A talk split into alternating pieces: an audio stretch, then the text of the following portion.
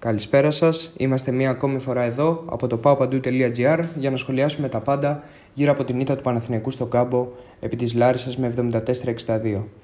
Ο Παναθηναϊκός ήταν εκατότερος στο περιστάσεων για έναν ημιτελικό, η Λάρισα άξιζε στο 100% αυτή τη νίκη και τελικά ήταν αυτή που πήρε το ρόσφυλο αγώνα και μεταφέρει τη σειρά για πέμπτο παιχνίδι στο ΆΚΑ. Ο Παναθηναϊκός παραμένει το μεγάλο φαβορή, αλλά αυτό δεν σημαίνει ότι η Λάρισα δεν έχει κερδίσει τις εντυπώσεις και δεν είναι αυτή που στην τελική αξίζει όλα τα συγχαρητήρια. Ακόμα και αν ο Παναθηναϊκός καταφέρει να προκριθεί στα, στα τελικά της Τύχημαν Basket League. Εκεί περιμένει ο Ολυμπιακός, ένας Ολυμπιακός που βρίσκεται σε τρομερή αγωνιστική κατάσταση και είναι το μεγάλο φαβορή ε, για την κατάκτηση του ελληνικού πρωταθλήματος. Αγωνιστικά το παιχνίδι είχε έναν άναρχο ρυθμό, το οποίο εκμεταλλεύτηκε η Λάρισα, η ομάδα του Φώτη Τακιανού. Ο Παναθηναϊκός δεν κατάφερε ποτέ να οργανώσει, να ελέγξει το ρυθμό του παιχνιδιού και ήταν τελικά αυτός που έχασε.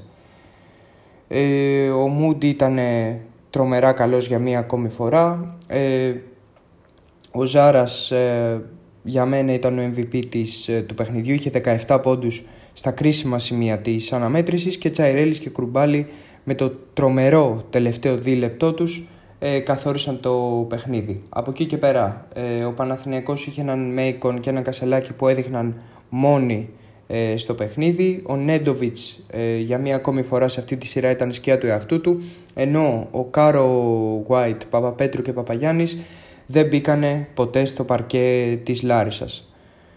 Αυτά για τα αγωνιστικά. Το παιχνίδι δεν χρήζει και τρομερής αγωνιστικής ανάλυσης. Ε, όσοι το είδαμε καταλάβαμε ότι ο Παναθηναϊκός από τη στιγμή που δεν μπορούσε να βρίσκει εύκολα καλάθια και λύσει επιθετικά, δεν κατάφερε επίσης να περιορίσει τη Λάρισα αμυντικά, δεν είχε και καμία τύχη στο παιχνίδι. Και γενικά δεν έχεις καμία τύχη στο παιχνίδι όταν αγωνίζεσαι με αυτόν τον τρόπο. Όποιος και αν είναι ο αντίπαλος. Έτυχε ο αντίπαλος να είναι η τρομερή Λάρισα του Φώτη Τακιανού και ο Παναθηναϊκός τελικά ετήθηκε. Έξω αγωνιστικά εγώ έχω να σχολιάσω την ε, τραγική διαιτησία με κεφαλή τον κύριο Κορομιλά. Ε, δεν μπήκανε ποτέ στο παιχνίδι. Ε, τα σφυρίγματά τους ήταν το λιγότερο που μπορώ να πω ήταν ανύπαρκτα. Οι συνθήκες κάτω από τις οποίες έγινε το παιχνίδι ήταν τραγικές. Ε, το κλιματιστικό του γηπέδου χάλασε λίγο πριν ξεκινήσει ο αγώνας. Η βαθμο... Η θερμοκρασία ήταν κοντά στους 45 βαθμούς Κελσίου.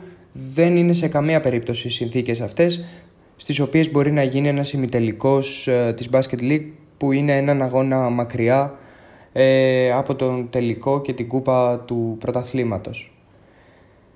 Κάτι άλλο που αξίζει σχολιασμού είτε είναι φυσικά η διαφημιστική πινακίδα που λίγο έλειψε ε, να τραυματίσει τον ε, Πάπα Πέτρου, τον αρχηγό του Παναθηναϊκού, ο οποίος όπως δήλωσε έκανε κεράματα στο ημίχρονο για να αγωνιστεί.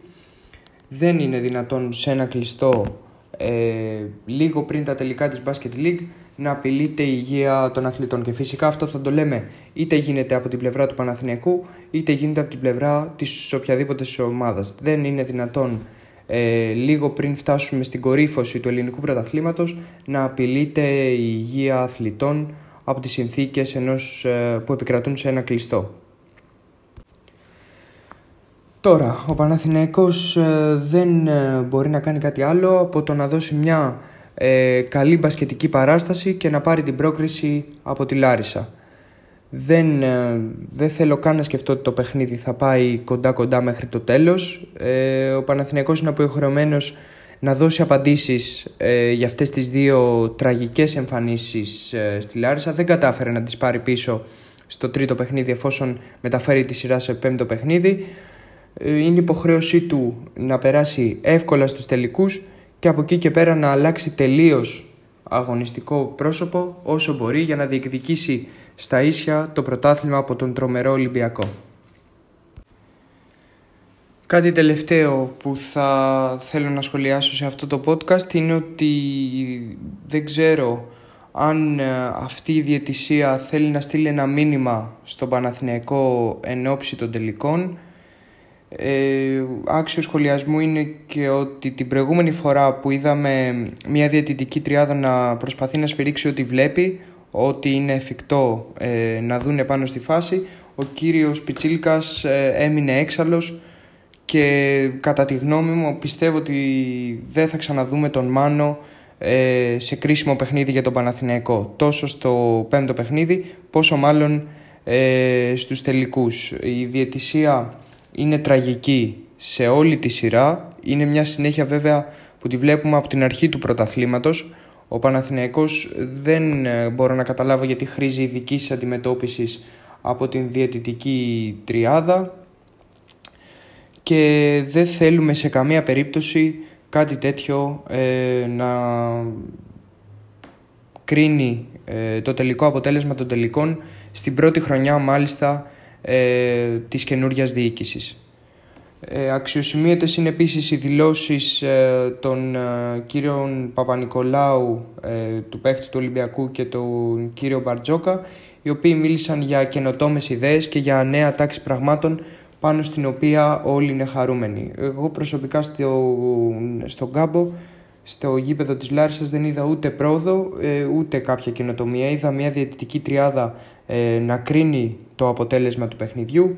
Είδα αντίξωες συνθήκες στις οποίες ε, έγινε το παιχνίδι και είδα και πτυσσόμενες διαφημι... διαφημιστικές πινακίδες να κρίνουν, να απειλούν βασικά την υγεία των αθλητών. Ε, δεν θεωρώ ότι αυτή είναι η νέα τάξη στο ελληνικό μπάσκετ που εμείς πρέπει σε αυτή να συμβιβαστούμε. Τουλάχιστον ε, άστοχες οι δηλώσεις, ε, σε κακό timing και δεν μπορώ να καταλάβω τι εξυπηρετούν και γιατί γίνονται αυτή την ώρα. Λίγο πριν τους διαφαινόμενους τελικούς Ολυμπιακού και Παναθηναϊκού. Αυτά δεν θέλω να σχολιάσω κάτι άλλο. Ε, ας ελπίσουμε η ομάδα μας να πάρει την πρόκριση και εύκολα ε, στο τέταρτο παιχνίδι. Το paopandou.gr θα ακολουθεί τις εξελίξεις και θα είναι ε, δίπλα στην ομάδα ε, όσο πλησιάζουμε προς την κορύφωση του ελληνικού πρωταθλήματος.